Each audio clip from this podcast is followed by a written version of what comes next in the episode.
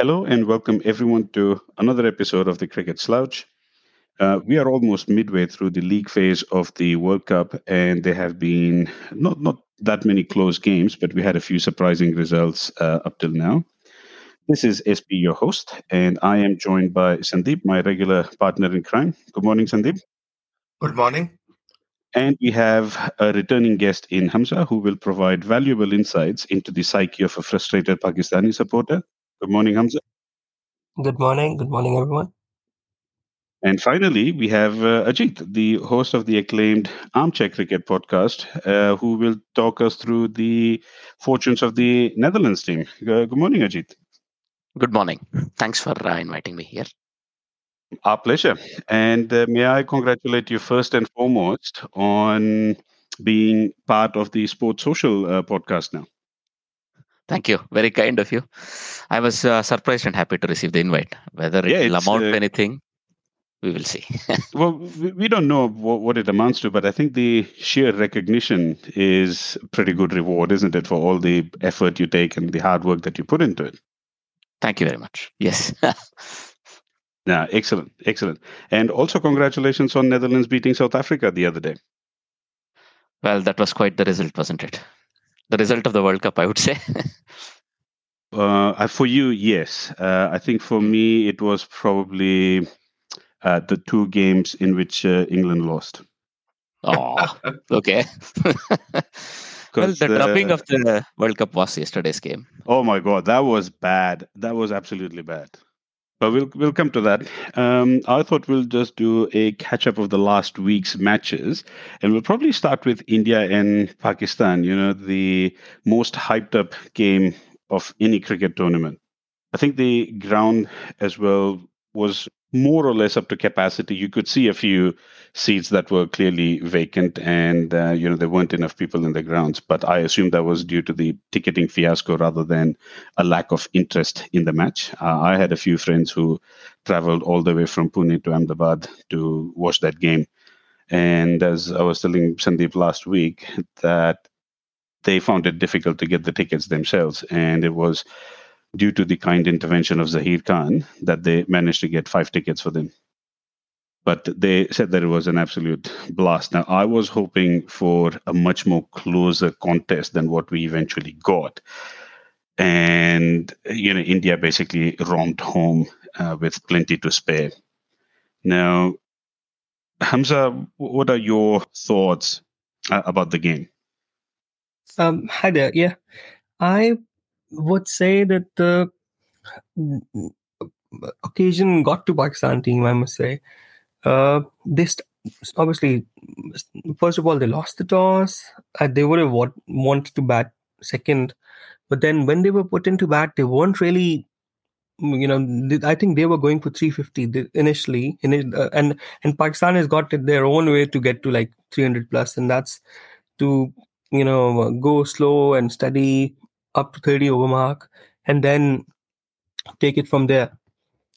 So and you know i think what happened after once Babar got out you know they were like we need to get to 350 and they couldn't they, i think pressure got to them. And then they couldn't judge the fact that ball was there were few balls which were just you know um, laying um, laying uh, low. The ball was uh, you know sticking up uh, in the wicket as well. So i think there had to be a team meeting at the time where they would have thought that you know maybe 260 280 would be a decent target here. But uh, not to be obviously. So i think uh, i think that's where pakistan lost it. And i i think um, um, i was uh, uh, listening to one of the players afterwards um, Saud Shakeel, and he also said that you know occasion got to us. We were really you know nervous and stuff. So that's that's I think where they missed missed the bus. Uh, there was another thing which was pointed out by I think Hardik Pandya as well, that you know they would in in his post match interview that they were timid in their approach, and I think yes they were. I think and then then again. Um, you know, uh, team director Mickey Arthur also said the same later. So I think yes, they were a bit timid. They should have gone for the kill, I must say. But yeah, and and then credit to India, they bowled really well on on a wicket where there wasn't much on offer initially, as in spin uh, swing wise. They just kept it wicket to wicket, and then they changed their length so quickly. Uh, you know when uh, when when they thought there wasn't much uh, swing on offer, they just pulled back their lens and then just kept it tight, kept it wicket to wicket. And then it was up to obviously when partnership was developing between Rizwan and uh, Babar. Uh, when when Babar was there, it was uh, it was just up to them to see whether they can you know um, go out of their comfort zone and you know and then change their and make Indian bowlers change their length, but they didn't, especially against the spinners. I'm, I, think, I think against the uh, medium pacers, against Pandya, uh, and even uh, Shardul, they were okay. They were, you know, when when they were bad balls, they were trying to put them away, and they were doing obviously going at a decent rate of 150 with two. But as soon as Babar got out, um, and he, I think uh, they just they they should have realized at the time. I think that that perhaps 320, 330 wasn't the target that they should have aimed for. Uh, yeah, that's what my thoughts were. And once you once you uh, you know got out on 190, there was no coming back on that pitch. There wasn't much on offer. Pakistan usually tends to do well when there's like swing on offer he spin or uh, there's you know spinners have not been effective at all uh, over the course of last um, two months or so. Uh, they're not in good form at all. So it wasn't going to be their game at all. Even I think 230, 40 wouldn't have been enough. They needed at least 280. And then, you know, scoreboard pressure, good balls would have made it hard. And then, you know, another frustrating thing for a Pakistani fan was that even though they had they were they only had you know ballers only had 190 to ball at even then you know they didn't hit the lengths that the indian ballers were hitting. They should have learned their lesson. So what happened was that they, I, I can understand that you know when they started they were bowling they were going for the swing. And once there wasn't any swing then they started bowling short balls and uh, you know rohit sharma just kept pulling them for sixes.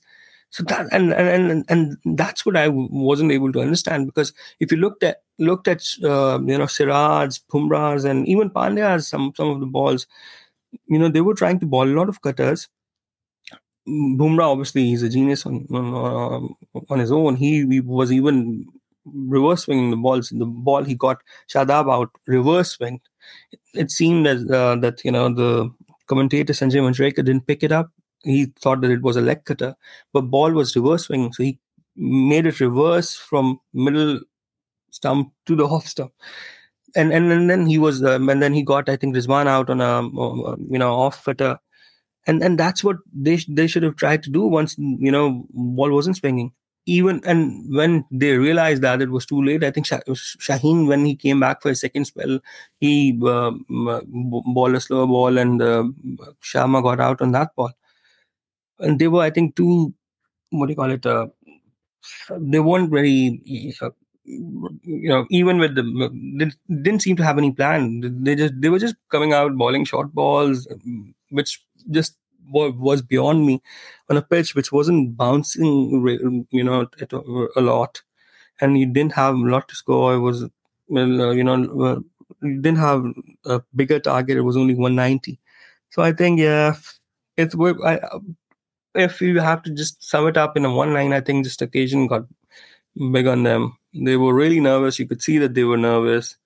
Um, you know, once Babar and Rizwan got out, they basically, yeah. And then I'm frustrated with the team management as well that they would have perhaps, you know, had a meeting at the time and said to them that, you know, we still have some time because I think we didn't play 43 overs. They should have at least played 50 overs in the large, if had they kept the larger picture in mind, because then the net run rate is going to play a crucial role when they, when it's going to be about, you know, making a place in semifinals.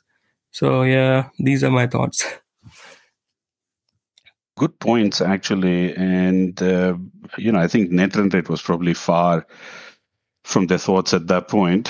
Uh, you know, like we have been watching ODI cricket for years now, and we know that the most crucial thing that you need to do in a limited overs game is at least ensure that you're maximizing your batting opportunity and at least bat out the full quota of overs.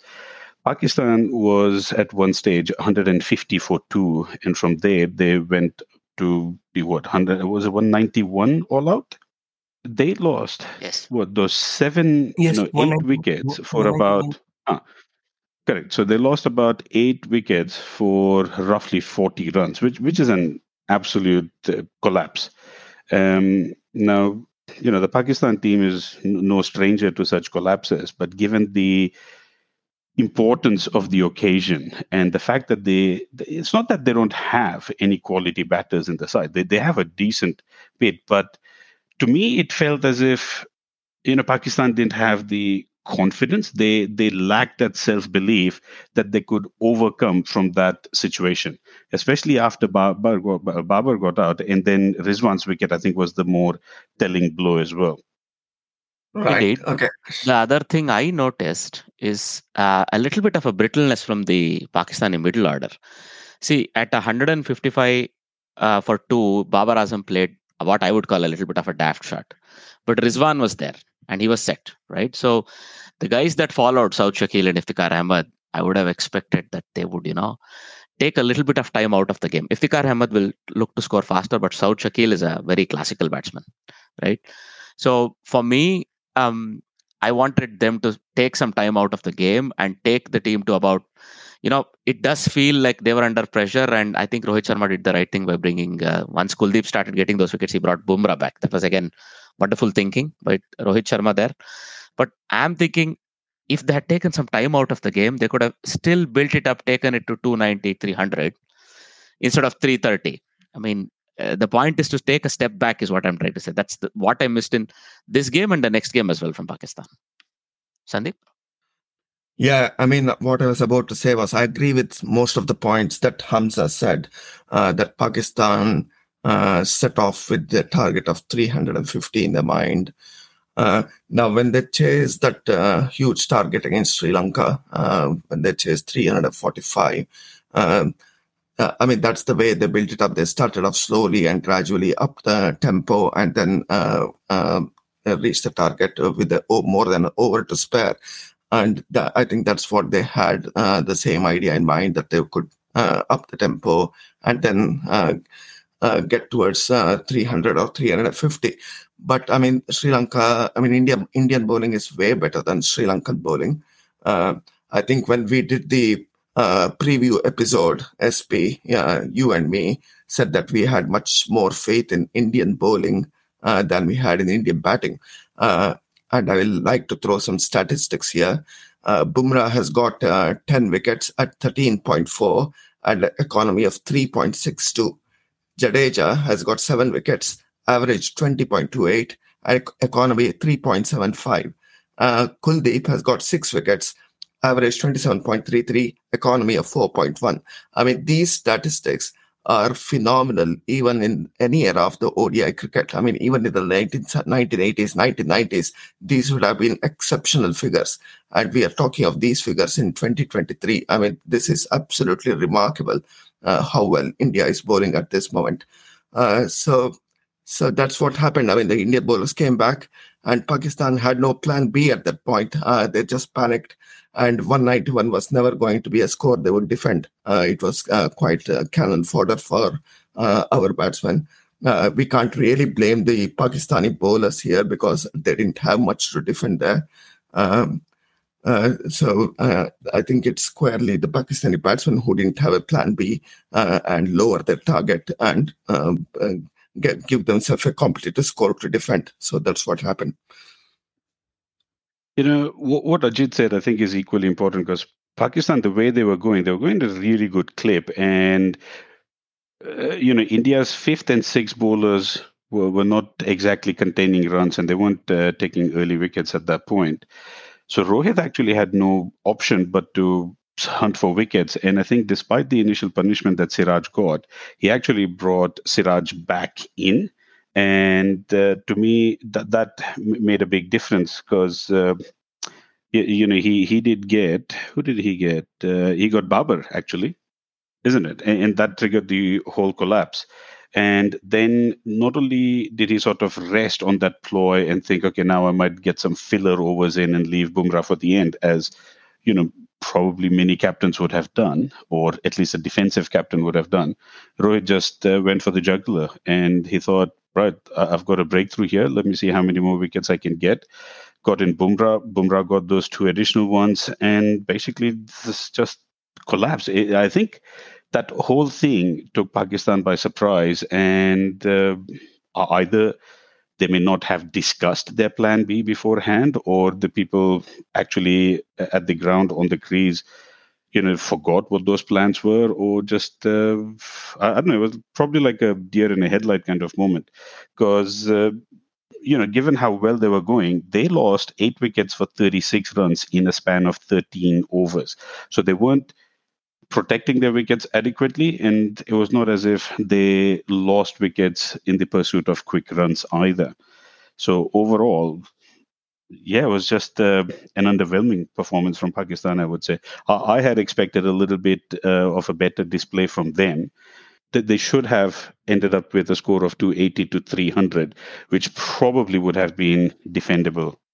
A- anything below 250 was yeah not not going to stop India from winning that game you know, unless because if we if we remember the first game India played against Australia, you know, India were down three wickets for next to nothing on the board, and from there they had a solid partnership between uh, Virat and KL, and they chased down a similar 200 run score uh, pretty easily, I would say. Yeah, I was just gonna say. I think you know, even before the match, I think what thing the main thing that was playing on their minds was you know, the first game of the tournament, England scored 286, I think, or 290, something on, on those lines, and New Zealand chased it in like 36 overs. So they were like, India has got, you know, this huge betting lineup, and, you know, they've got the, the potential to obviously do the same. So that I think that was playing on their mind. But th- that, this is what, you know, game awareness is and where it should come to play that, you know, you change your plans according to the situation.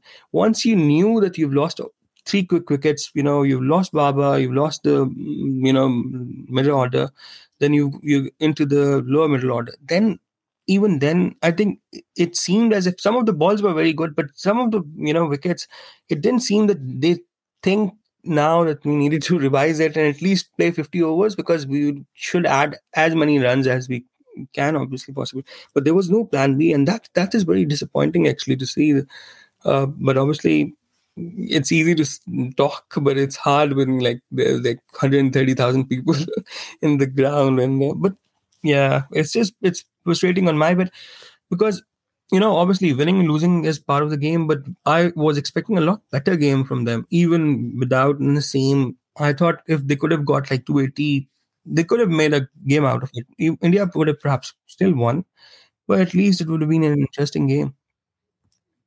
Yeah, I think the other thing that hurts Pakistan is basically the lack of a reasonably good wicket taking bowler for the middle overs, isn't it? It feels that now, in the absence of Naseem and after that recent injury to Haris Rauf, they, they just don't have any bowlers that they can fall back on to take wickets. Yeah. The thing, thing with Naseem is that he's a three phase bowler. He balls at, you know, if you look at his numbers um, for middle overs, I think they are the best for the middle overs, so which is which is a rarity nowadays.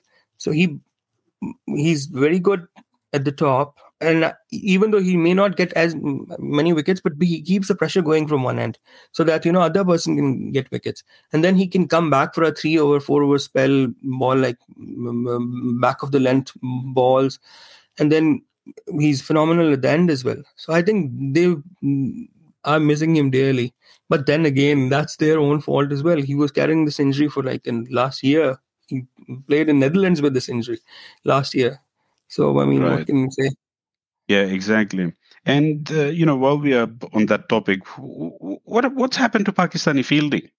Like for a brief period of time, it felt as if they had actually improved. And then from what we saw in that game against Australia, it was back down to old habits again. I think yeah, I completely agree.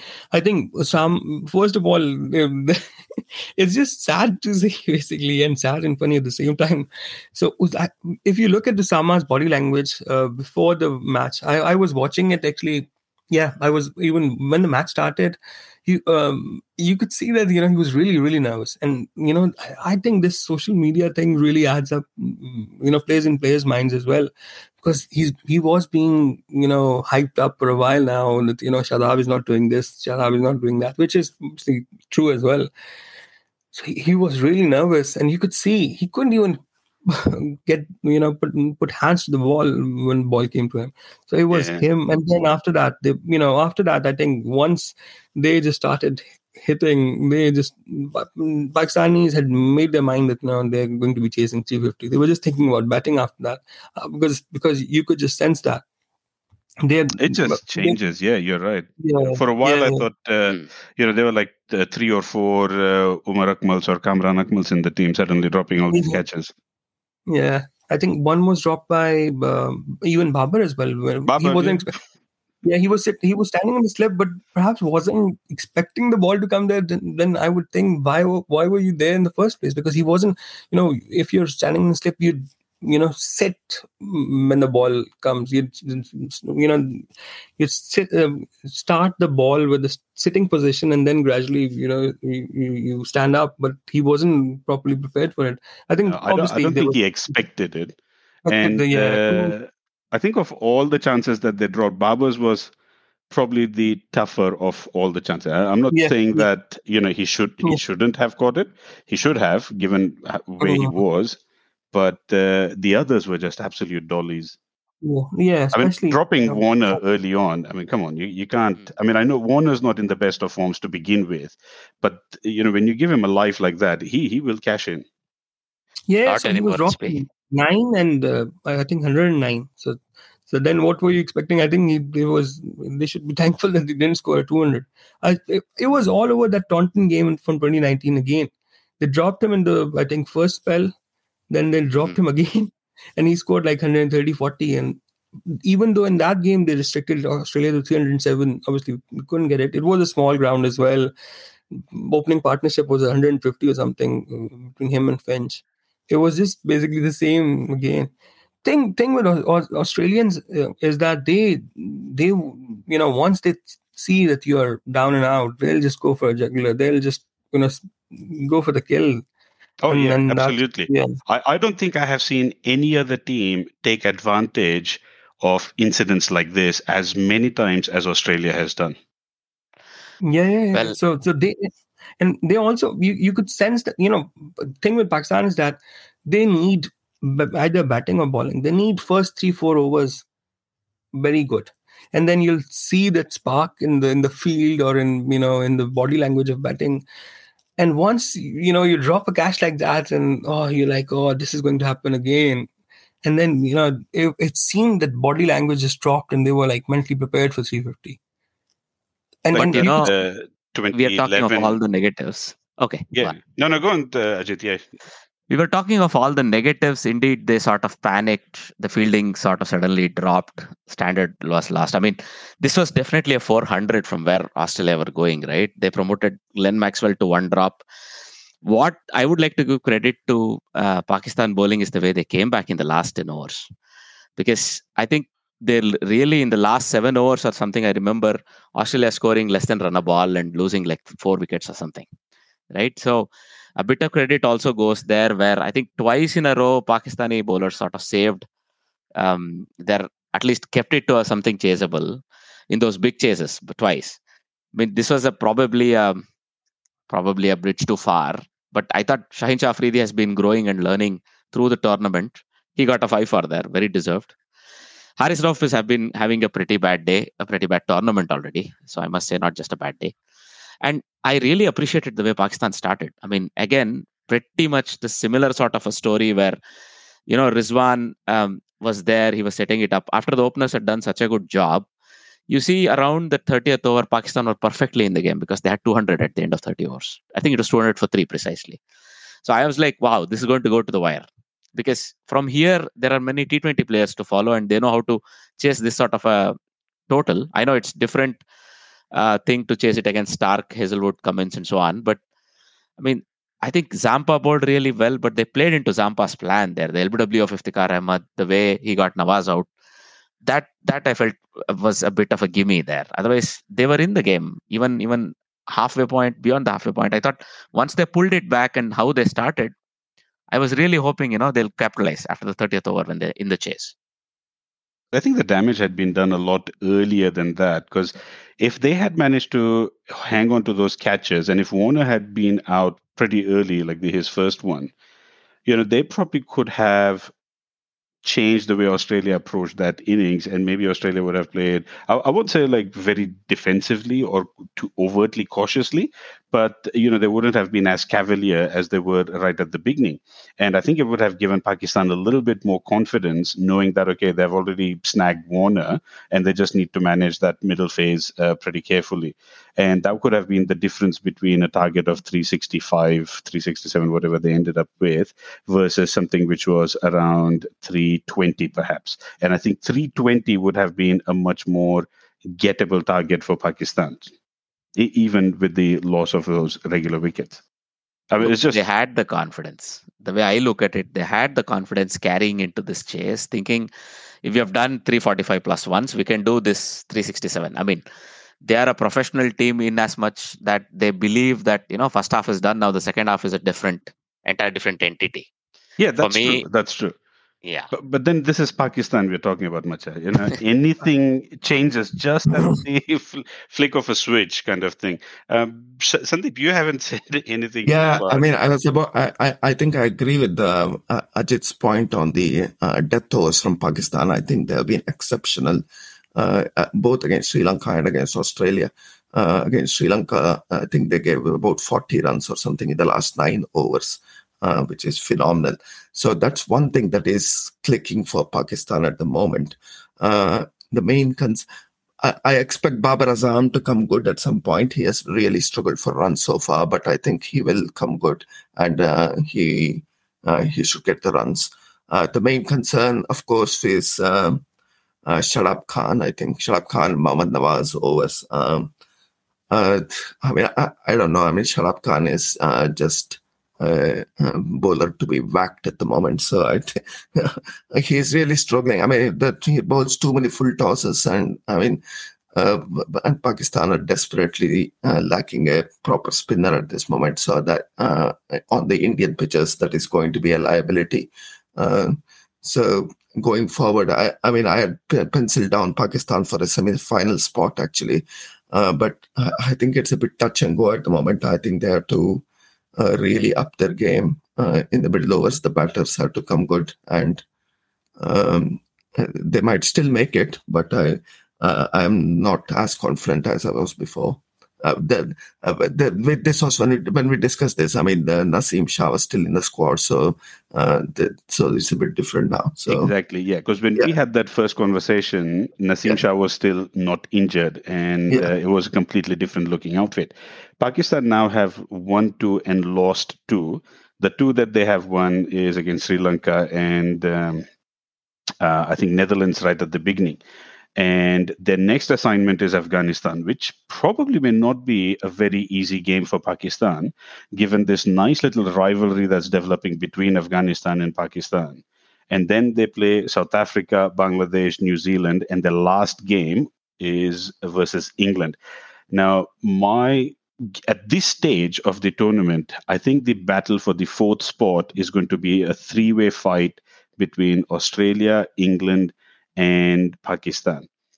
At one stage, I was pretty confident that India, South Africa, England, and most likely Australia will make it to the semis. Uh, but given the setbacks that Australia have had, and given how well New Zealand is playing, it looks like New Zealand may seal that third spot, and then these other three will have to fight for that fourth spot. Given how England have been playing, it, it makes it very, very interesting. And Australia, yes, they lost their first two matches, but they lost their two games against India and then against South Africa. And then they dished an absolute hammering versus Pakistan, and they beat Sri Lanka fairly comfortably as well. I wouldn't be surprised if they sort of beat uh, England uh, in the subsequent games.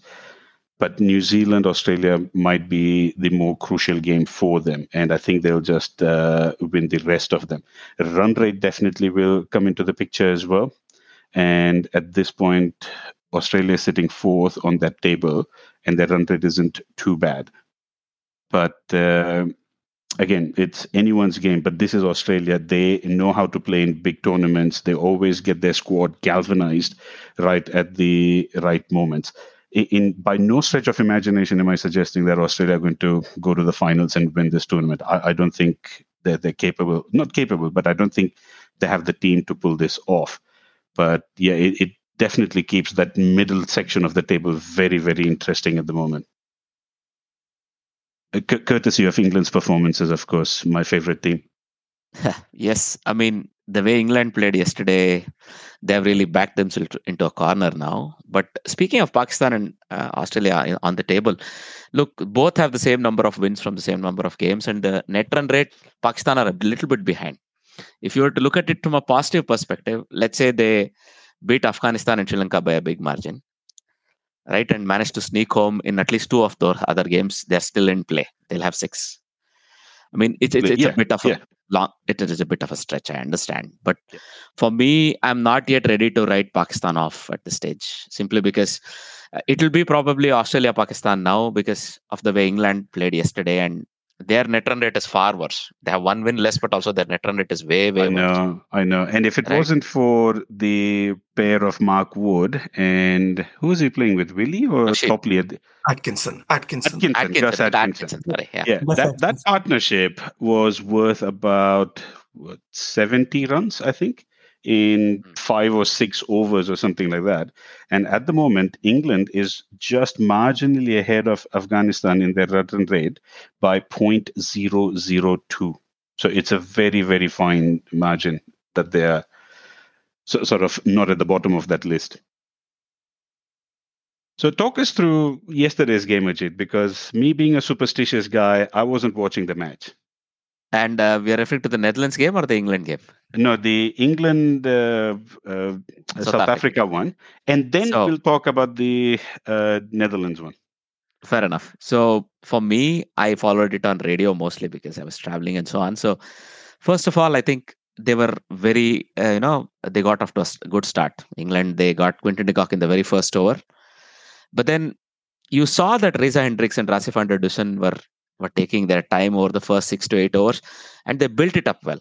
And in the end, I think um, David Willey and um, even the way Mark Wood started, I think I was not very happy that um, they bowled a few short balls, sort of just short of good length balls, which are like the lengths you would bowl in England. In India, either you need to be a bit fuller or you need to be all the way back with at least the pace of the likes of Wood they were guilty of bowling that in between length, and I think Reeza Hendricks really, really played them well. And then van der is in such good form, he'll keep company of whoever is batting. So they both first sort of set up the base, and by the time Reeza Hendricks was out in the 25th over, you knew South Africa are gunning for something really, really big. That wicket of Aiden Markram was a little bit of a bonus.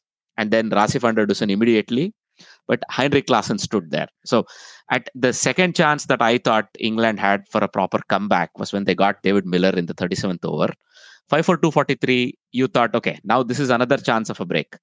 Can they come back strong from here? Can they restrict South Africa to under 320 or something? I remember tweeting along those lines. But then what transpired was completely the opposite, where Heinrich Klaasen, as always, went went bang, bang, bang. My surprise was how Marco Jansen batted. He batted really well. He showed the class. The, most of his shots were all test match shots. They were not slogs. They were not T20 slogs. He was hitting through the line, over covers, straight off a straight bat, and so on. But they were all very, very effective hits. He's a long, long, strong guy, big, strong guy, I must say, and very lean. But I think he has incredible core strength, and he kept hitting the ball very far. And then, of course, Klaasen, we know he's a proven quantity already. Already, he's performed in this World Cup. And then they just took the game completely away from England. I thought in the last seven hours, because in the last seven hours, they took 98 runs or something, if I'm not wrong. England completely fell apart there. So that's the first half of the innings. Uh, would Sandeep or someone else uh, want to give a description of how the second half went? Maybe they are too traumatized, you know, being. Uh, Uh, well, I could, but I mean, I, I will, I will add my own points for the first half. I think, uh, I think I owe an apology to Jansen actually because I was of the opinion that he was too high a number seven uh, batter until not just you, but there are Until- other prominent names as well yes, who have basically said that oh he shouldn't be at number seven. Yes, until you pointed out SP yesterday that he has an average of 35 in ODIs, uh, which made me think really that he we we probably underestimated him uh, uh, in the ODI context at least. Yeah. Uh, because I think it's a, probably as me confusing uh, with the different formats of the game, really, because he comes at number seven in test matches as well, where I still think it's a bit high, uh, Mm. given given that South Africa's uh, batting in the test squad is quite fragile as compared to the ODI. Uh, but in this squad, I think uh, he's the perfect number seven. Uh, Yeah, but see, I think uh, just to clarify on that, you know, when Yeah. we talk about somebody's suitability for a particular batting position, you know, we often do that in comparison with a player who's seen as a gold standard for that position, right? Yeah. Now, not every team is going to be blessed with somebody who's the absolute best for that position, or they may have one. But they have to sort of juggle with the balance of the team in order to make it as effective a unit as they can be. And I think that is probably where South Africa decide that okay, Marco is going to play at number seven because we need like other three, four bowlers down there, and we need so and so and such other positions up the order. Now, if that balance works for them, and if he's performing according to expectations for that role at that position, I don't think we should be the people, you know, criticizing him and saying that he's not suited for that particular position. Yeah, I agree. I mean, and I think if the top order is doing as well as they're doing, I think he's the ideal number seven. Absolutely. yeah. Absolutely. Uh, yeah. Yeah, I'm not saying he's the perfect because as we saw in the match against Netherlands when the top order failed, uh, it was uh, uh, it didn't turn out very well for them. But uh, but but but but I mean that, that, it's what it is, and I think he's the best uh, uh, for the balance of the side, as you said. Yeah, coming to England, well, I mean it was uh, appalling chase, really. I mean, uh, I don't. I think they had lost their mind after the last eight overs of South Africa's first innings, and I mean, it was a huge target to chase. I mean, there was no way they were going to um, get there. I think they, uh, um, their batters like Bairstow and uh, Buttler, they're not um, uh, got going in this World Cup so far, and then um, it's mainly Malan and Root who have been getting the runs, and they're anchors, and they're not going to up the run rate uh, to uh, to the extent that they needed for this match. Ben Stokes playing in this match was, I, I think it was a, a desperate attempt for them to fix uh, the, the problems in the middle order. Uh, how fit was Ben Stokes to play in this match is anybody's guess, but uh, uh, I I, thought, I think England thought that they might uh, that he might come in handy uh, uh, this time around, uh, and it didn't work. I mean, it was a tame catch uh, that he offered to Rabada. Uh, uh, also, we should uh, appreciate how well South Africa bowled at the start. Really, I mean, uh, the way they got rid of uh, and uh, uh, Root, it was all well planned and executed. By by the bowlers and the, with the, the right fielding setups, the Joe, Root going for the leg leg glance and getting caught in the leg slip, and uh, getting that ball coming in and flicking and uh, going straight to uh, uh, uh, to the fielder at the boundary line. So these are things that South Africa planned very well. Um, but I mean, England were woeful. I think it's it's not just that everything is collapsing for England. I mean, their bowling is appalling. Let's put it that way. Uh, apart from Reece Topley to an extent, I don't think, or pro- uh, probably Adil Rashid to an extent. Uh, the rest have been pedestrian. Uh, there is nothing in them. Uh, there, there is nothing. There is no bite, and there, there is. Uh, and they're just there to be whacked to all parts of the ground, basically. Uh, and this is something that you discussed, SP, with uh, uh, you know on your uh, episode preview episode with James and Damien. Uh, Mm. Eng- England's bowling probably would suffer in these conditions.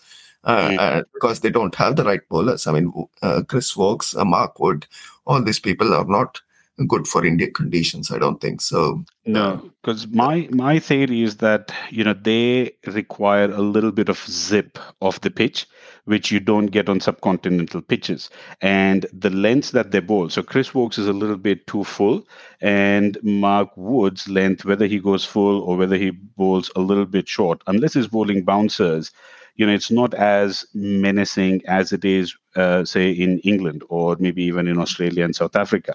Now, Jofra Archer would have made a difference given his height and the way he's able to extract that bounce at pace and the control. Because, you know, Mark Wood can bowl at pace, but he often doesn't give you the control that you need from a fast bowler.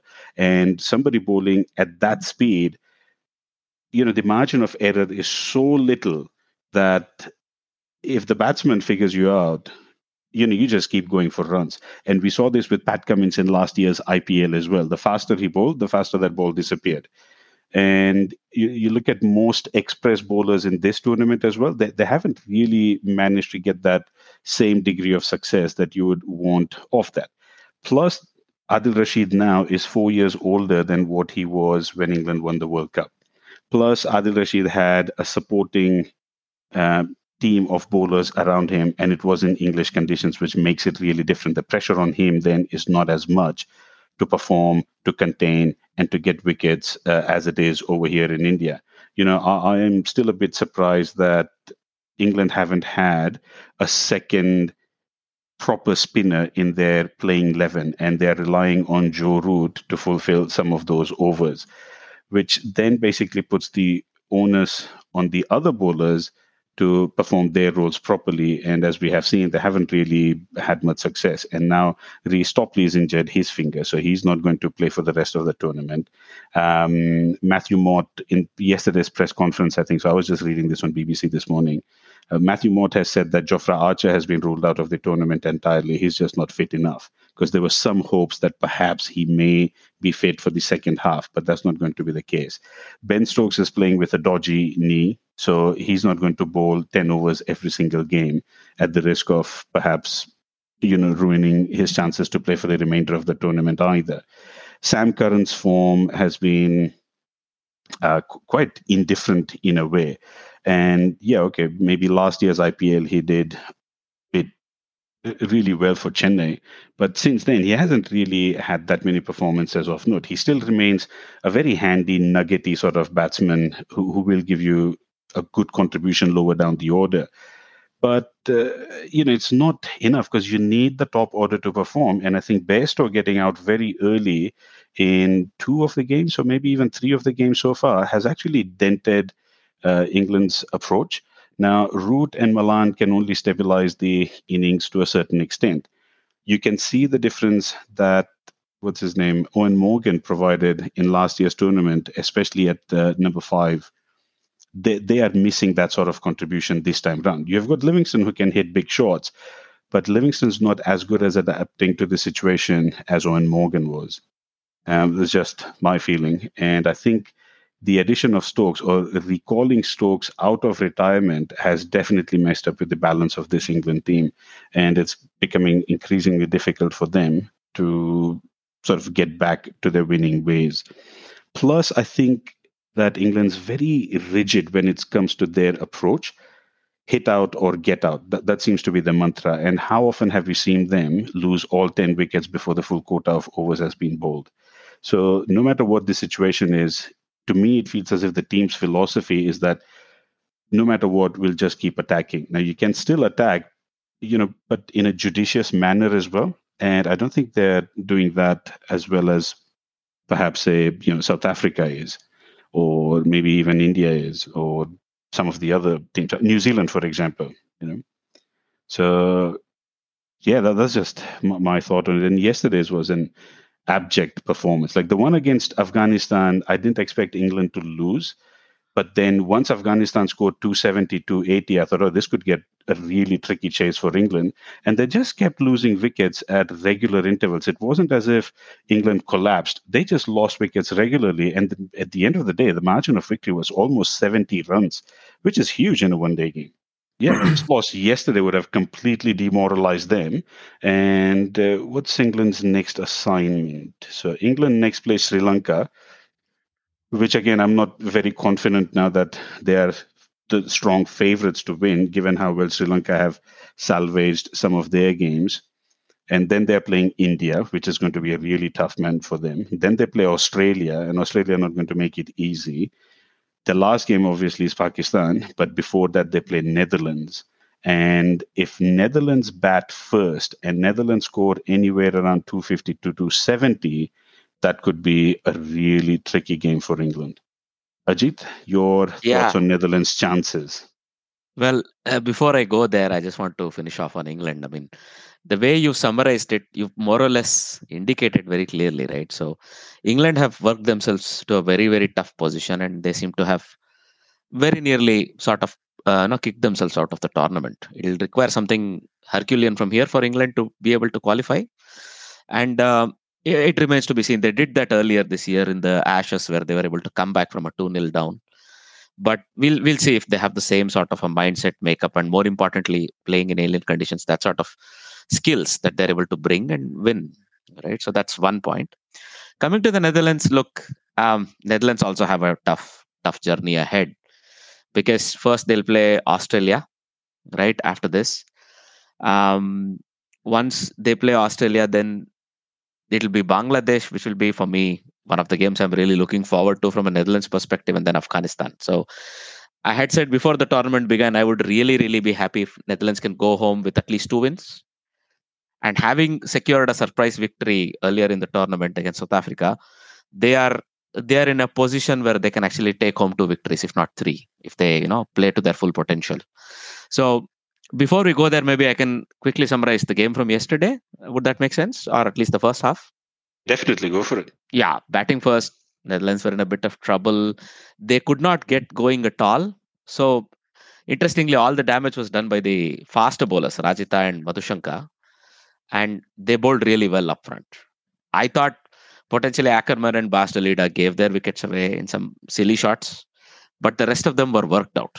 They were they were not giving their wickets away. But that was very good bowling from Sri Lanka. And up until, you know, 91 for six, you thought, especially with Scott Edwards gone, you thought this is a chance Netherlands may collapse to 150, 140, whatever, right? That, that was on the cards. Then comes this very, very special partnership at a very good strike rate eventually, where first uh, uh, Engelbrecht, and Logan van Beek, they built up slowly. They were both going at, you know, 50, 60 strike rate into their 20s and then they slowly started making the runs. And then sri lanka i think frankly took the took the let's say the uh, pedal they took the foot off the pedal there right? They could have had netherlands 170 all out if they had been a bit more you know serious and a bit more i thought the way they they didn't drop any chances but then somehow the intensity in the field dropped for me. So these two took advantage of that. They took netherlands all the way to 221 so I had said 200 would be a great score at 6 for 91. They easily topped that, just these two. And with, you know, 45 overs gone and two hitters to come in the form of Roelof van der Merwe and uh, Aryan Dutt, you even dreamed of 260, I said. And they were able to even top that. So I was, from 91 for 6, I was really, really happy Netherlands were even able to get to 262. Uh, a lot of credit to also Logan van Beek, who did, uh, who got his first 50. Same for Sijbrand Engelbrecht. But Sijbrand Engelbrecht, Engelbrecht has been a batter all his life. He had retired, he came back. That's another story, but that's a fantastic story. But he he's here and he showed he belongs at the top level. Logan van Beek is an all-rounder who opens the bowling. So for him to also stand up, make those runs, now they suddenly have a serious score on the you know board. And then from there, anything can happen. And I thought when they got Kusal Perera early and Kusal Mendis, the two Kusals, I think 40 I think two for 52 even. Yeah. So they had a very good chance there, guys. So who would like to take over the second half? I, I didn't actually watch that game live, but you know, at that point, I did think that Netherlands definitely had a good grip. I, I, won't say that they were in the driving seat or they were firm favorites to win that game, but I thought they actually had a good grip on the game. And then, you know, it was just a matter of perhaps one, maybe two wickets, and then definitely, you know, Sri Lanka had an uphill uh, task on their hands. But then the way Nissanka and the rest of the lot batted and how sedately Samarawickrama sort of stayed at the crease, not only maintaining that wicket at one end. So it was like he dropped anchor, but even though he played that anchor role, he actually batted pretty quickly. I mean, you know, his strike rate, I think, was around 80 to 90 at one stage. And then when Nissanka got out at 104 for three, even at that point, I thought, okay, this is like good. You know, the Netherlands can still make do with this. But then Samarawickrama and I think Asalanka just stole that game away from Netherlands. They just did not give them any opportunities. Now, because I wasn't watching the game, I don't know whether the Netherlands bowlers uh, sort of were not good enough in stringing dot balls together, or whether there was this regular short ball or a loose delivery every single over that allowed the Sri Lankan batsmen to sort of score those boundaries. Because you know the run rate was consistently around 5.5, 5.7, and the right. asking run rate did never really trouble the batters at the crease. Look, um, it was a combination of both. I was following it more or less. So first of all, it was the it was the experience that Sri Lanka brought and the belief that they had, right? So mm. actually, this batting unit had just one day off. I mean, they had been making 300 plus scores twice. I mean, even in losses, but they were doing well, right? So they had this belief going for them. So Sadeera Samarawickrama was due, so was Charith Asalanka in theory, and in so they had to do it, and they knew they would not let this opportunity go. They capitalized well. So Paul van Meekeren and um, uh, Bas at the initial part of their spell were put under pressure. So even though they lost a couple of wickets at the start, they lost them to uh, first of all Paul, Paul van Meekeren got uh, Nissanka, and that was an important wicket there. But then you knew Sadeera Samarawickrama and Charith Asalanka will stand there, and only that was the most penetrative of the bowlers. I think that has been having the tournament of his life for a 20 year old. He's, he's doing wonderfully well, and he showed that again. He came back and took another wicket, right? But you saw at least Bas Leede was not effective. Roelof van der Merwe was played out, and suddenly Dutch did not have any answers. So Sri Lanka had to just keep up with the run rate, and all they had to do was dink around singles here and there. And Samarawickrama, Charita Sri Lanka, they have the class, and they knew they had the Dhananjaya de Silva to. Uh, you know, come back after that, and maybe even Chamika to an extent, who who can go after the bowling if required, right? So they played without any pressure, but this was just competitive, classic batting from Sri Lanka, who knew what they were doing right through. Mm-hmm. From... And I think if uh, if the target was like if if the Netherlands top order had contributed at least thirty more runs between themselves, then you know probably may have become an even more interesting game. I mean, I was really impressed at the way the Netherlands lower order had rallied around to post yet another competitive total, two games in succession. Because they were right. what, 90 for six, 91 for six? Yeah, 91 like for six. Yeah. yeah, when Scott Edwards got out. And to get to 262 from there, you know, is, is no mean achievement. Yeah, I mean, I think Sri Lanka so far have been quite disappointing, isn't it? Uh, so it was uh, they needed to win this match. They were quite desperate to get that one win on board. And uh, uh, I think 262 was never going to be a big target to chase. It's the ideal sort of target that Sri Lanka would like to chase. And they were not taking any chances. They reached the target duly. I mean, they didn't do anything silly, to be honest. And uh, uh, so, so yeah, it was a good, it was a measured win for Sri Lanka. Uh, but I mean, the problems still remain. I don't think uh, they will make much of an impression for the rest of the tournament with all the injuries that they have as well. Um, it's going to be very hard for them when they come against much uh, fancy teams. Uh, so uh, it's a good. It was a good win. They got that one win on board, but um, I mean, it it is it is still going to be a struggle. As far as Netherlands is concerned, yes, it was I mean, uh, each match, each match should be taken as a learning curve for Netherlands in this World Cup. I mean, they had that one fantastic win against uh, South Africa, and people will suddenly start expecting, oh, they are going to do great, but it doesn't work that way. Um, uh, so uh, it, it, was uh, quite natural that they had this um, uh, downfall against Sri Lanka. But as you said, Sir SP, they, the way they came back from being 91 for six. Uh, the, the, it was just in the 22nd over, really. Uh, and they almost lasted the full quota of 50 overs. So that in itself is a sort of um, uh, an improvement, isn't it? I mean, not getting bowled out very quickly in about 30 or 35 overs as uh, Afghanistan did against uh, Bangladesh in the first match uh, when they kept losing because they just lost their mind and got bowled out much, much, much earlier. So that that in itself is an improvement. And um, uh, yeah, I think uh, it, it, probably a bit uh, another 25 or 30 runs might have helped their cause, but uh, even getting to 262 was a uh, great effort. Uh, I'm very impressed with um, Aryan. I don't know what to make of it, Ajit. I mean, he has been uh, a revelation in this World Cup for me as far as uh, uh, bowling at the in the power play is concerned. a bit like Deepak Patel from the 1990s. But I mean, he has been so impressive uh, uh, with his control and uh, uh, uh everything. I mean, I, I, don't know what if you have anything Indeed. to say about that. Yeah. Look, look, he's a homegrown talent. He's he's a product of the Dutch cricketing system, wherein he grew up here. He played age uh, group cricket here. Between him and Vikram, I I see them as the beacon of hope.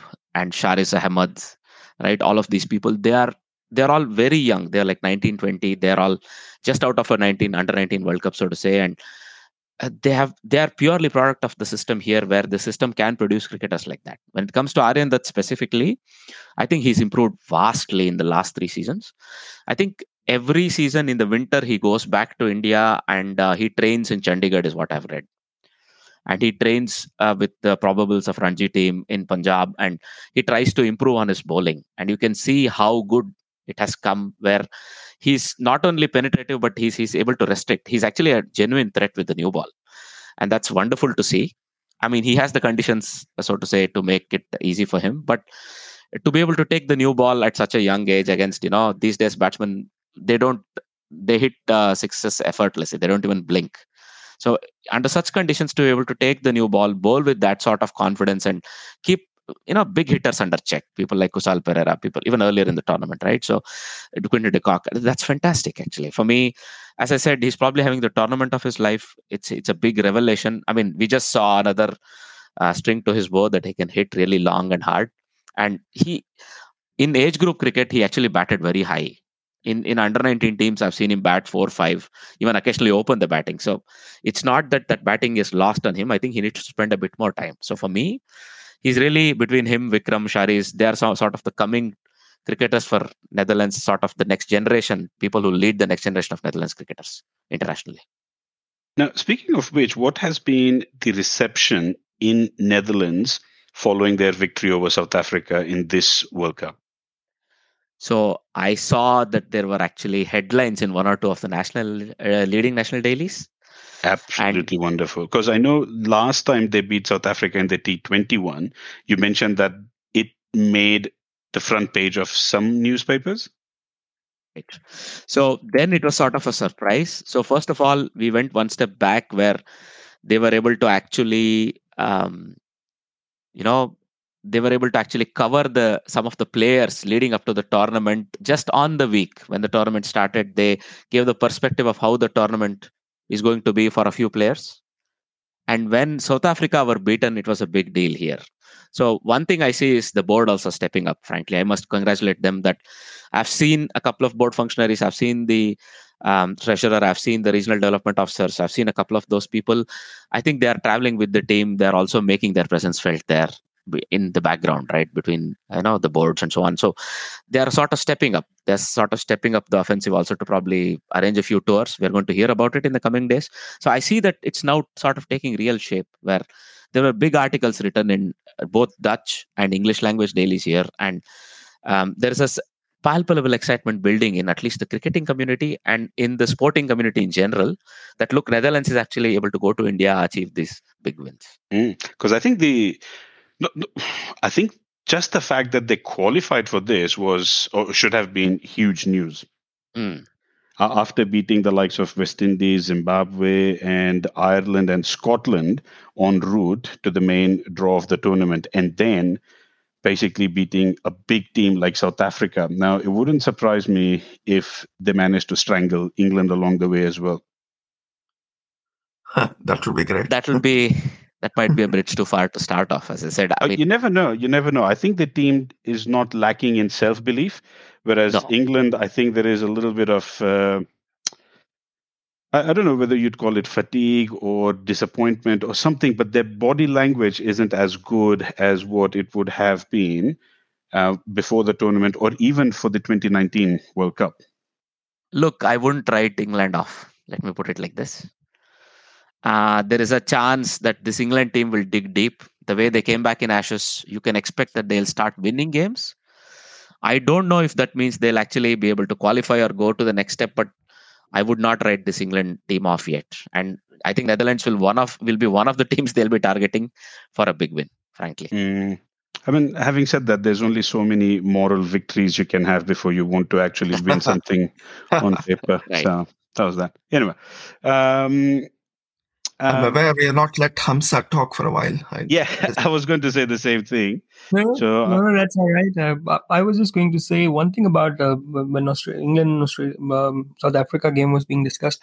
That uh, I think I read somewhere that uh, uh, the coach was mentioning about not um, taking weather into account or something, and I was like, you can't say that because you've been in India for like quite a while now, and uh, even in Afghanistan game, it was like.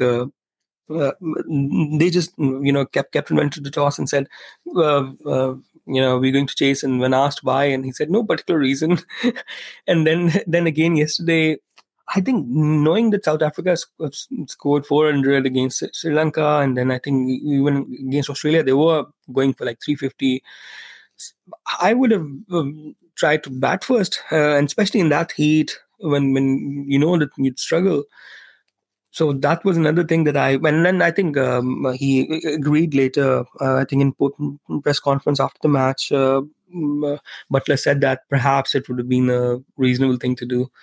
So yeah, I think there's there's um, quite a lot of things that are wrong with England at the moment. But I think going back to, to like a couple of months ago, before even the World Cup started, that England bowling lineup didn't really, you know. Um, I, I wasn't fancying that bowling lineup in England, in India. Sorry, they were playing in uh, England against New Zealand. They won three one, but you could see that you know these mm, you know medium paces are going to struggle in India when it's not going to be seam on offer. And obviously, Adil Rashid is, is a very good leg break bowler. He's, he's doing still reasonably well, but then he he'd also you know if you look at the middle overs, he didn't have anyone to support him as well. So they were going to struggle especially especially when you're allowing others to you know uh, bat you out of the game. So that's you, you can't just do that even I, I think yeah and then obviously they've they've had injuries as well so that's that's not helped their cause. But there was another thing that i wanted to mention about the pakistan australia game and uh, it was rightly pointed out that pakistan bowled ball uh, really well at the death. I think they, they conceded only 67 runs and took like six, six six or seven wickets or something the thing thing with that wicket was that so yeah, ball was coming to bat really well, but then there were few balls which were sticking in the pitch, so it wasn't going to be easy for the next you know new bat, batter to start hitting from the first ball, and that's what you know helped Pakistan. Obviously, the balls, a lot of s- slow balls as well, strangled them. And then again, if you look at the Pakistan innings, it wasn't easy for the mm, you know new batter to s- mm, hit straight away, and then Australia, st- you know, struck to their plans very well, and you know I think the, the way Zampa ball was really, I, I was really impressed by by him, and and the field placements were really good. So he stuck to one line, and and if you look at Rizwan's innings, they didn't give him anything in his arc, apart from I think one or two uh, balls that were given to him by Stoinis, I think. So so th- that was really mm, that was one thing that, that struck me. So from from what what I've made so far from the World Cup is that you know people and then that, and that has been the thing with me as well that people are going into the matches with a pre sort of set mind mindset that you know this because last match this game had like uh, 400 runs in first innings this is going to be playing in, in the same um, you know wicket is going to play in the same manner. But pitches are different. And then uh, when i read it read into it i would I, I, uh, you know it came to my notice that apparently there are two or three types of pitches in india. Even in even at the same ground there can be two different pitches one is i think red uh, I'm, I'm, I'm, i'd be grateful if you guys can uh, enlighten me about it that they are like they've got uh, I think red red and clay, black soil. red and black soil, and they play differently. And some of the uh, wickets have been relayed, and then it's it's early days into the competition, so you'll see some high scoring games. I think on the red red uh, clay bit, and but as, as the Right. tournament proceeds, as as as pitches go, you know, pitches will become slow, and you won't be seeing as many 300 games. I think that this is something I'm sure teams are going to be, uh, you know, looking into it as well. But but you can't. The, one thing that I've noticed so far is that even so, for, before uh, everyone was saying, "Oh, we're going to play Afghanistan and Chennai, and it's going to spin, it's going to spin," but then, you know, this is what I'm trying to say that you can't just be going with the preset mindset. You have to go there and see how it feels like, and then change your game plan accordingly you know, for example, if you start batting first in against Afghanistan or any team, and then you think that you know it's a spinning wicket and uh, they've got very good spinners, but our target should be uh, at least 280 because it's going to be dew. But has there been any dew? I think dew comes after 8 p.m. and 30, 40 overs 30 overs at least bowled by the, of the second innings or, have already been bowled by then. So you have to take all these things into account and then and see which obviously wicket is it? Is it red soil, the other soil, and and and not go with the you know preset my plan or target in mind because because that's where I've, we've seen Pakistan struggle, but I that's where I think England have struggled as well. So yeah, yeah. This is this is a common theme with England that you know when they have this elaborate setup around them, they stick very rigidly to these plans, and there's very little room for flexibility or adaptation either on the field during the course of the game or even just off it. And you know that example that you gave is pretty valid. That they knew what the conditions were like. They knew how hot it was going to be. Their bowlers would probably be tired by the time the innings break comes along. But because their stats, their data, their analyst, whoever the is there in the think tank knows that England are a better side chasing, they decided to bowl first even after winning the toss. And you know that most people are not likely to do that unless you know for a fact that dew is going to be a very big factor. But given how high the temperatures have been in India recently, even in the month of October, that dew hasn't set in as much as it had been anticipated. And I think this is what's throwing their projections completely off. And, and recent form has to have a say as well. So basically, England is a very good chasing team, but but there was the stats mm, that was being shown yesterday. They've only won 33% games chasing in last year.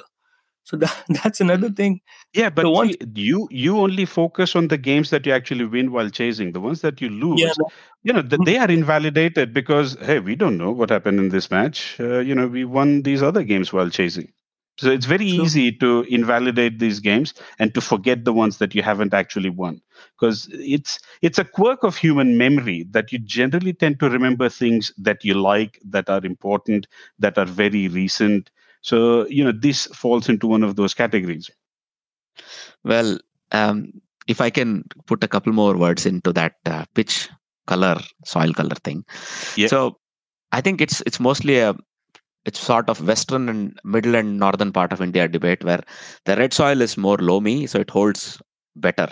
So it will not crumble that easily. Where the black soil can crumble easier. That means it can take turn uh, and so on and crumble during the day.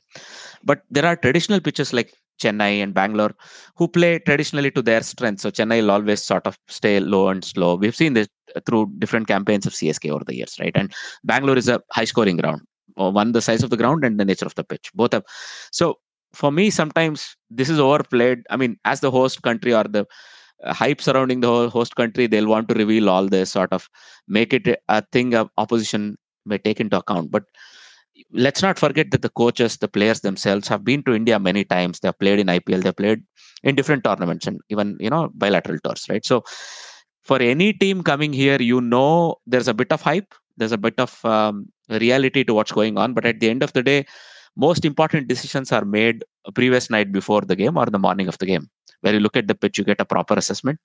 So for me, if you step aside of all of these talk before the game and before the tournament, you are a professional outfit. You're going to look at the pitch. You're going to make a decision based on what is your best 11 and whether you'll bat or field uh, if you win the toss. That's about it, right?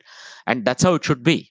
And I think anybody reading with beat England or any other team reading too much into it, I think they're just selling themselves short.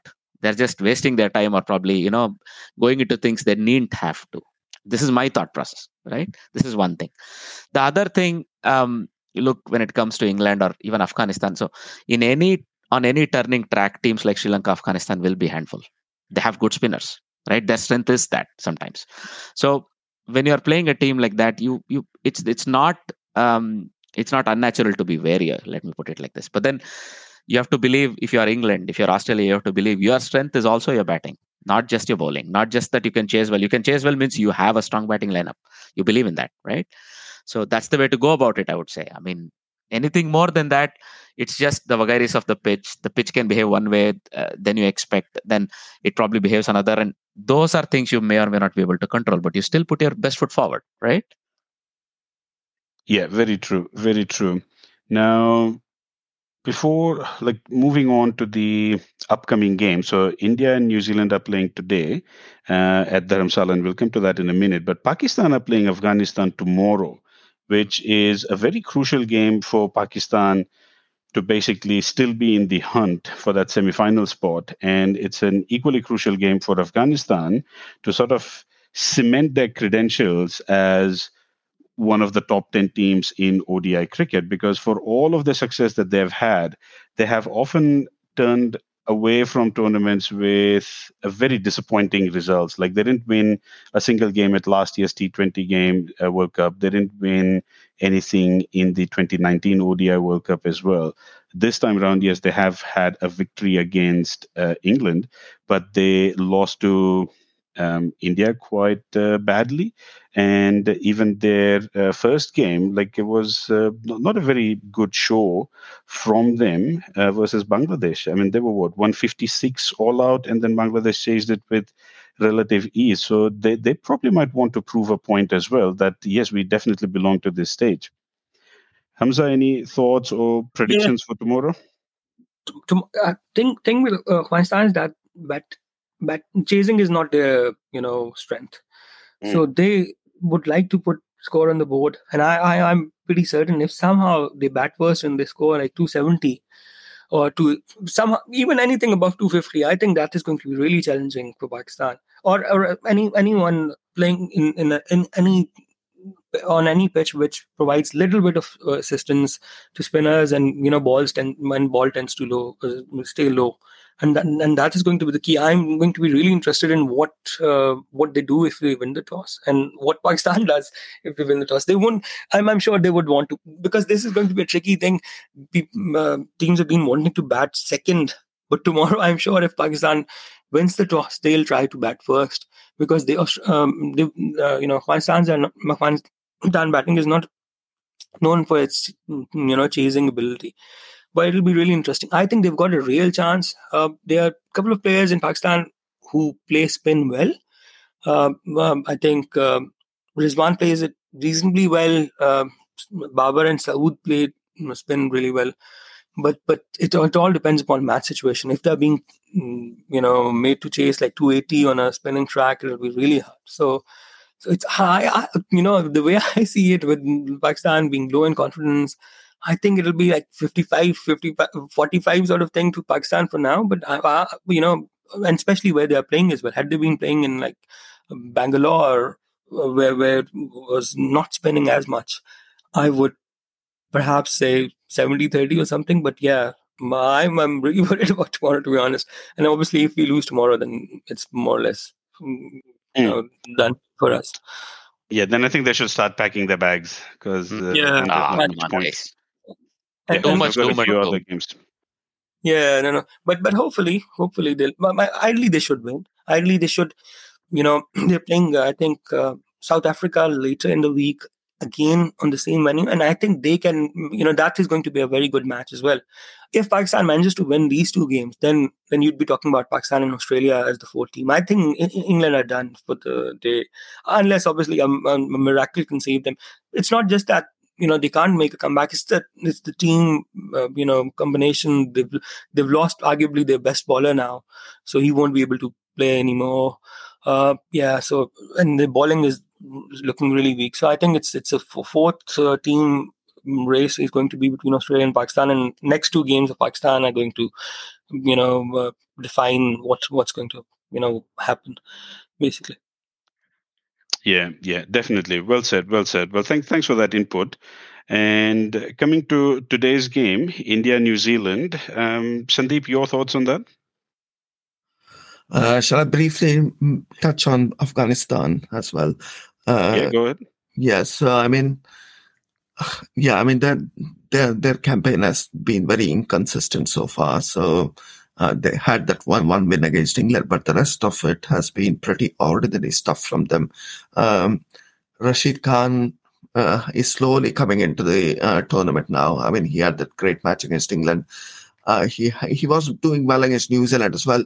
It was some atrocious catching from uh, Afghanistan fielders that um, that that that uh, let them down. Actually, they dropped both uh, Latham and uh, Glenn Phillips uh, when they're not scored much. So I think that that probably uh, might have made some difference. But yeah, but I mean, Afghanistan is slowly coming in. Uh, so uh, uh, I mean, uh, Pakistan. Sure, I mean, I, am sure Pakistan will not take them lightly. They know what Afghanistan are capable of.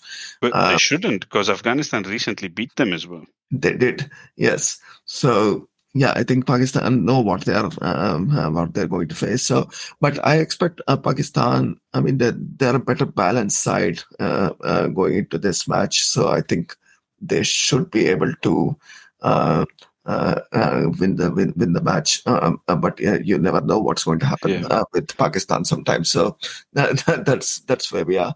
Yeah. So would you say? It, would it be fair to say that Afghanistan are the new Pakistan? Uh, yeah, probably not not to that extent. That they still have they still have a long so, way to go. I mean, Pakistan. if I may step in, I yeah, want sure. to speak positively. I think we are underestimating this Pakistan team's resolve yet. So I think they're going to put their best foot forward going uh, from here, and I think they're going to beat Afghanistan not only comfortably but with a big margin. My prediction is 120 runs or by eight wickets or seven wickets. Wow, that is bold. That yes. is bold. I think we are all okay. underestimating what Pakistan is capable of. no, no, I, I, I, I, I, think they have the potential. That that that and that is the most uh, you know dejecting thing for me that they have the potential. You've seen it that, that they've done it before, but it's just that you know there are minor things, minor readjustments that you have to do whilst you're playing against Australia. There were some captaincy decisions. I don't know. I, I so, so and, and and there's another thing that it seems that you know body language is an important thing so that that that, is something that i've been missing i, I hope the different pakistan turns up tomorrow and you know you never know with pakistan uh, champions trophy 2017 even in 2019 world cup pakistan was doing a very making a very good comeback actually i was watching matches here um, and uh, I, I, watched that pakistan new zealand match as well and we had to win it and babar scored a century in that match it was just hard luck that they missed on the net run rate bit but yeah, so yeah, they, I think they were down and out. They, they lost three matches in first four matches. Yeah, so whatever it is, tomorrow's game is definitely like to be in. And New Zealand. And New Zealand started the same in a similar fashion. I think they won their first five games, and then India game couldn't uh, got washed out, and then they lost their last three games. And New Zealand are yet to play any you know stronger teams apart from um, England. They've not played anyone, I think, yet. So they are going to play Pakistan, South Africa, India today and then Australia. So I think, yeah, some interesting things are going to happen. Absolutely. What watch yeah. this space, isn't it? Today's game is crucial for New Absolutely. Zealand and India, and tomorrow's definitely crucial for Pakistan. Not just Pakistan, but tomorrow's game is also crucial to for the fates of Australia and England as well. Yeah, indeed. Yeah. Okay, so thoughts on today's game because it uh, looks like India has made a couple of changes. Shami comes in for Shardul and Sky comes in for Pandya. India have won the toss and they have elected to bowl. Okay. I think. Uh, sorry.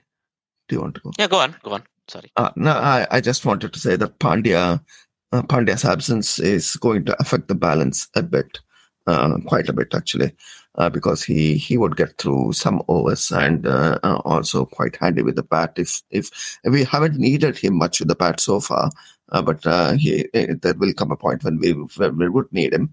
Um, but I mean, I I, think they've uh, chosen the correct team for this match, probably. Um, uh, uh, it, it, might mean that we have a bit of a longer tail now uh, with Kuldeep, uh, Shami, Siraj, and Bumrah batting from 8 to 11. Uh, but the way our I mean, I need I owe an apology to our seniors as well because they have been good this time around. Uh, they have uh, uh, I've been quite critical of them in the past, and credit where it is due. They have got the runs, uh, but they have been a bit lucky as well, I must say, because they have not been required to chase uh, huge targets so far. It's only been uh, 200, 250 targets that they have been required to chase.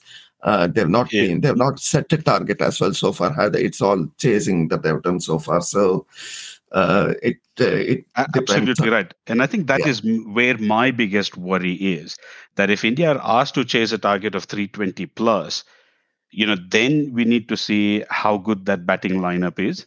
And likewise, when we are batting first against stronger opponents like South Africa or uh, uh, New Zealand or, you know, like Pakistan and Australia were disappointing because they batted first and it was a very subpar total that we had to chase. But if we are batting first against the likes of New Zealand or South Africa, you know, maybe even a reasonably good Sri Lankan bowling attack, you know, will be a good test. Yeah, Yes. that's No, right. I agree here. I think this was done in a view of when they took uh, probably Sky, they already had in their mind they want to chase if possible. They sort of packed their batting order. Um, when you look at it, I'm going to say they need one good game where they're actually in a tight situation and they have to chase 320, 330, right? So they have done it with the ball, but then they want to also do it with the bat and, you know, sort of get themselves ready into the business half of the tournament if you're an Indian team.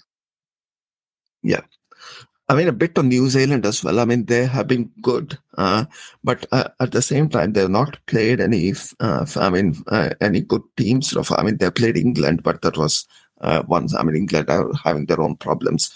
Uh, but the rest of the matches have been against Bangladesh, Netherlands, and Afghanistan. I mean, no disrespect to any of those teams, but. Uh, but, but but New Zealand ever ex- uh, expect uh, expected to win those matches, and they did exactly that. So that I think this is probably going to be their um, uh, first test for them as well. Uh, especially, I mean, Santner has been absolutely brilliant with with his bowling, and so have Matt Henry and um, uh, uh, Trent Boult and uh, uh, Lockie Ferguson. All have been bowling very well. So. Uh, but how will they fare against the Indian batters is something. I mean, especially against Rohit Sharma, who has been playing so well. I haven't ever seen Rohit Sharma uh, playing as well as he is for a long time now. Uh, and uh, with this with his strike rate as well, he is going uh, from uh, from the from the word go. So that would be interesting to see how New Zealand bowlers fare against the Indian uh, Mm. top order, which is in good form at the moment. Yeah, W- wasn't Rohit Sharma the leading run scorer in the 2019 edition? he was. Yeah, but uh, since then he has not done much, isn't it? I mean, the, especially in the shorter formats. Yeah, Yeah, but that's Rohit, isn't it? yeah, true. That's Rohit. Yeah, I mean, he is, you know, like you said, he's such a brilliant player and he bats so well. The irony is he actually bats better when conditions are tougher. Like nobody else comes even close to how good this guy's timing and uh, Right. shot selection is. He just makes everybody else look pedestrian. Yeah, in that match against Afghanistan, it was. Uh, I mean, it was not an easy pitch really, but the way he made it uh, look, it was amazing. No, the grace with which he can bat, the ease, Yeah. the, the he puts the dressing room sort of immediately at ease, I suppose, when he gets going. Yeah, yeah. And it's just the timing. I mean, this guy has so much time on his hands. Yeah, he's just supremely gifted. But um, Uh, again, Right. it's not his individual performances. It's when we string those performances across the top six. And this is where South Africa is doing so much better in this tournament or leading up to this tournament compared to other guys. Like pretty much everyone in their top six has performed consistently in most matches. yeah, you may want to think they may want to also challenge themselves. They've done really well. They have one of the orders, batting orders that are doing really well. Shreyas Iyer, you may want to see a few more runs from him, right? So that it sort of falls in place completely. But otherwise, I'm thinking they'll want to sort of put it in place in such a way that even under pressure, when the going gets tough, seven, eight an over or 20 overs or something, they're able to deliver. That's probably what they'll need to also do next. Yeah, true, true. And uh, look, I, I have full faith in India's bowling attack, and I think today we've got our three frontline pacemen, and then you've got really good spinners in Jadeja and Kuldeep. And I'm so happy to see that Kuldeep now is more or less of an automatic selection in the playing eleven. Yeah, Yeah. that's good. That's always great. I mean, I Yeah. think he's made those tweaks, right? He's bowling faster and he had the confidence. Now he has the confidence. Importantly, he's taking wickets, and his economy is still under six. Perfect. Yeah, indeed. A- And that's what you want from one of your spinners, isn't it? Like, not only are they keeping the runs tight in those middle overs, but also getting your regular wickets. Even if it takes like two wickets every innings, that's still substantial. Hmm. Well, that's a bonus, right? The way for a spinner to keep the runs down is always a bonus. What we expect from our spinners is that they go ahead and take wickets. So Yeah, this is this is absolutely. very good bowling Yeah. from uh, And I think or very this will good be going. this will be New Zealand's other test as well, because they haven't had to face bowling of the same caliber in their first four games so far. Exactly. I think Indian bowlers have been the best in this tournament so far. I mean, uh, Oh, by without far. a doubt. I think yeah. as a unit and to an extent individually as well. Hmm. So there's no doubt about it. Yeah. With all this praise being uh, given, I must say, I hope they don't uh, peak too early. Well, I, even then, I don't think it'll be the bowlers that cost India the match. You know, more often than not, it'll probably be a collective batting failure of sorts that will cost India. Because other than that, you know, India has got a really good unit. They've got good balance in the team, and pretty much most of them are performing as well as they would be expected. Mhm. It's it's those differences come in when you have really tight game situations and who wins those situations whether the batters keep their calm and are able to accelerate or whether they lose their minds and sort of uh, you know get out and then it just adds to the pressure lower down. But that remains to be seen. I, I am quite bullish on india's chances to win tonight. Yeah. I think they're speaking early but it's also a bit uh, I'm not fully fully buying into that because I think dominant performances uh, also matter sometimes. I mean, like Australia in 2003, 2007, they did not lose a single match uh, and they were dominant throughout. So they didn't, peaking early didn't matter to them, uh, nor for the West Indies in 75 and 79. Uh, so, uh, I mean, it, it would be great if India can win all the matches and in the knockout as well. So, yeah. yeah exactly exactly so Mhm. let's see i mean first over has been a maiden um Yeah, which is which is good so you know it just goes to show it's that New- zealand are not going to take any unnecessary risks against these bowlers No. yeah they know Yeah, I they're mean, the good to. thing is uh, Shardul is not playing today as well. So Ah, the great Shardul experiment. You know, sometimes I wonder, and this is just me, that between him and Ashwin, the reason Ashwin gets benched is because they know what Ashwin is capable of. You don't need him to be match ready. You don't need to test him every single game because you know he will deliver. Whereas with Shardul, I don't know whether it's an issue around. Well, it can't be confidence because that man is confident like hell. But Uh, you know, it might be getting him into the routine of bowling regularly, getting his lens right, getting the plan spot on, something like that. I, I don't know what it is. I mean, it would be interesting to have someone from the team management, perhaps after the tournament is done, shed some light on these selection topics. Well, we would all like that as fans. I don't Yeah, see it do. forthcoming. no, maybe after Dravid retires and is like a really old man and uh, Look for a book. I say Yeah. look for a book. Yeah. Reveal all book. Right? Yeah, exactly. All right. Well, on, on, that note, I think we shall all go and start watching the game. Ajit, thank you so much for coming on the show. Always and, a pleasure. Uh, yeah, glad, always glad to have you on as well. All right. Well, we shall bid our listeners a very good day, evening, morning, noon, night, wherever they are. And uh, hopefully everybody gets to enjoy the game. And uh, yeah, let, us hope for a good second half of the tournament now. Yep. Thank you. Yeah, because we've had some really interesting results, which has actually thrown open that middle of the table. Uh, I just hope that we had a few closer yeah. games as well, you know, that would make the competition a bit more. Yeah, yeah. Exactly. That's one thing we have lacked so far. There has been no nail biting finishes. So, no, uh, not yet. But I think as we get into the more uh, juicier end of the tournament, possibly we might start having these ma- matches. All righty. Well, have a lovely day, both of you. Thank you. Thank you. See you later. Thank you very much. Yeah. Bye. Bye.